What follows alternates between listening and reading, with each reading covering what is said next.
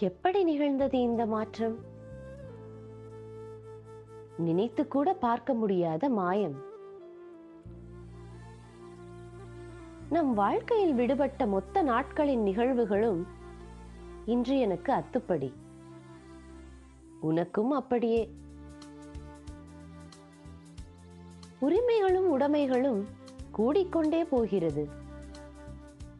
நம் நரைகளைப் போல. இப்போதெல்லாம் சண்டைகள் அதிகமாயிருக்கின்றன. கோபங்கள் கொந்தளிக்கின்றன. நமக்கான நேரங்கள் குறைந்து போயிருக்கின்றன.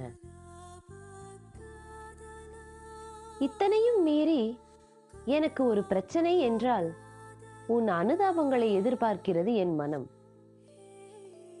உனக்கு காய்ச்சல் என்றால் என் நெருக்கத்தை தேடுகிறது உன் மனம்.